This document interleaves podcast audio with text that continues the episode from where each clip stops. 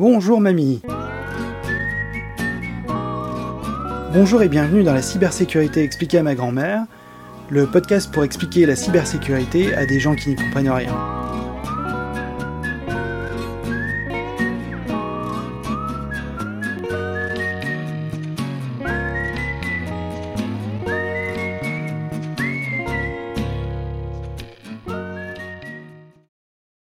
Le pire est certain. On doit cette phrase au philosophe allemand Arthur Schopenhauer, né en 1788 et mort en 1860.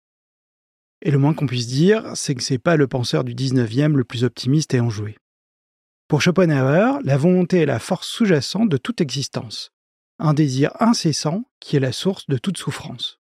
Cette volonté ne se limite pas à la volonté humaine, mais est vue comme une force universelle qui anime tout, des êtres humains aux objets inanimés. La vision du monde de Schopenhauer est profondément pessimiste. Il considère que la vie est essentiellement souffrance et que le désir est la cause principale de cette souffrance. Tant que nous sommes guidés par nos désirs, nous sommes condamnés à souffrir. Au-delà de cette vision, disons un peu sombre, il y a quand même une leçon à retenir en matière de cybersécurité. Effectivement, l'expérience montre que le pire est certain. En informatique en général et en cybersécurité en particulier, on cite rarement Schopenhauer, mais plutôt la loi de Murphy. La loi de Murphy, souvent énoncée sous la forme Tout ce qui peut mal tourner tournera mal. Et c'est un adage qui exprime une sorte de pessimiste ironique en suggérant que si quelque chose a la possibilité de se passer mal, elle se passera effectivement mal, et souvent au pire moment possible. Bien qu'elle soit formulée de manière humoristique, la loi de Murphy est fréquemment invoquée pour souligner l'importance de la planification de la préparation et de la prise en compte des pires scénarios possibles dans la gestion des projets, la conception des produits et d'autres domaines où la prévention des erreurs est cruciale. En d'autres termes, et c'est je pense la leçon à retenir, il faut se préparer au pire et se dépasser quand tout va bien pour se surpasser quand tout va mal. Mais comment se préparer au pire en cybersécurité? Eh bien pour cela, il existe deux grandes familles de plans à mettre en œuvre, le PCA pour plan de continuité d'activité et le PRA, le plan de reprise d'activité. Ces deux approches sont complémentaires. Je traiterai dans cet épisode le PCA et dans un second épisode le PRA. Le plan de continuité d'activité, ou PCA, également connu sous le terme anglais Business Continuity Plan, le BCP, est un document qui décrit les processus et les procédures qu'une organisation doit suivre pour assurer le maintien de ses fonctions essentielles pendant et après avoir été confrontée à une interruption majeure ou une catastrophe. Cette planification comprend l'identification des risques potentiels qui pourraient affecter l'entreprise, l'évaluation de l'impact que ces risques pourraient avoir sur les opérations critiques, et l'établissement de stratégies et de plans pour assurer une reprise rapide et efficace des activités. Le PCA vise à minimiser les perturbations et à limiter les conséquences d'une crise, en garantissant que les services et les produits clés restent disponibles pour les clients et que l'entreprise peut continuer à fonctionner efficacement malgré les circonstances adverses. Il couvre différents aspects, y compris la reprise des opérations informatiques, souvent détaillées dans le plan de reprise après sinistre spécifique ou DRP. On y trouve aussi la gestion des ressources humaines, les processus opérationnels et les communications d'urgence. En cas d'événement majeur perturbant son fonctionnement, l'entreprise est alors plus à même de définir les actions prioritaires à maintenir pour honorer ses obligations. Un plan PCA permet à la fois de poursuivre les tâches opérationnelles et de garantir la continuité des opérations essentielles, mais aussi de préparer l'entreprise à la sortie de la crise pour reprendre une activité normale planifiée. Elle peut alors répondre à ses obligations contractuelles et législatives, mais aussi limiter la perte de ressources et de parts de marché. Le tout aide à maintenir une bonne image de l'entreprise tout en augmentant ses chances de survie face à deux types de crises majeures. Les crises internes les incendies, une grève ou une panne, et les crises externes, comme une crise sociale, financière ou sanitaire.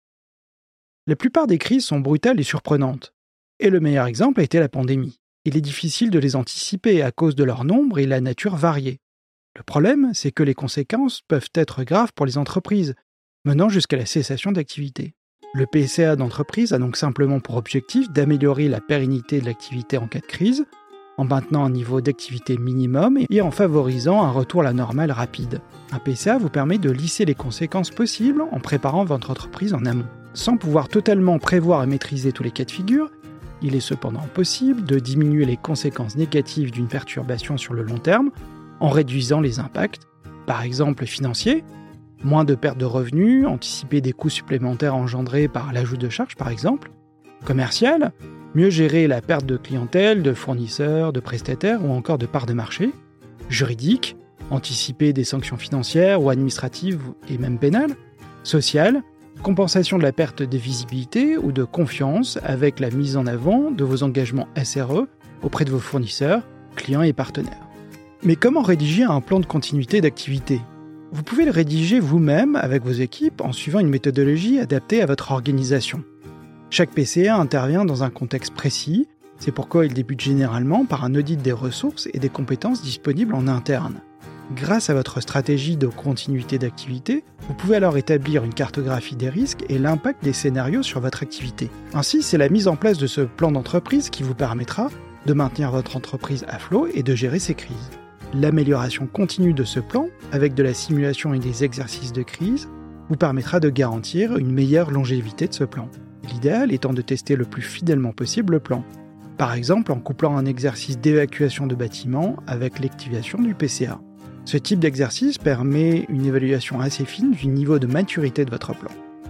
Il est également nécessaire que la stratégie et le plan soient régulièrement mis à jour pour prendre en compte les évolutions possibles des différents paramètres de votre entreprise.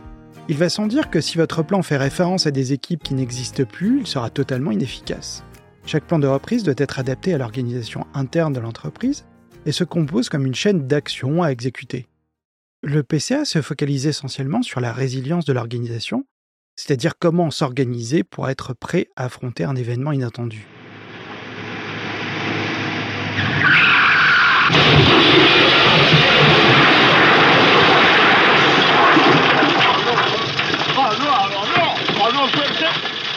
C'est- une catastrophe.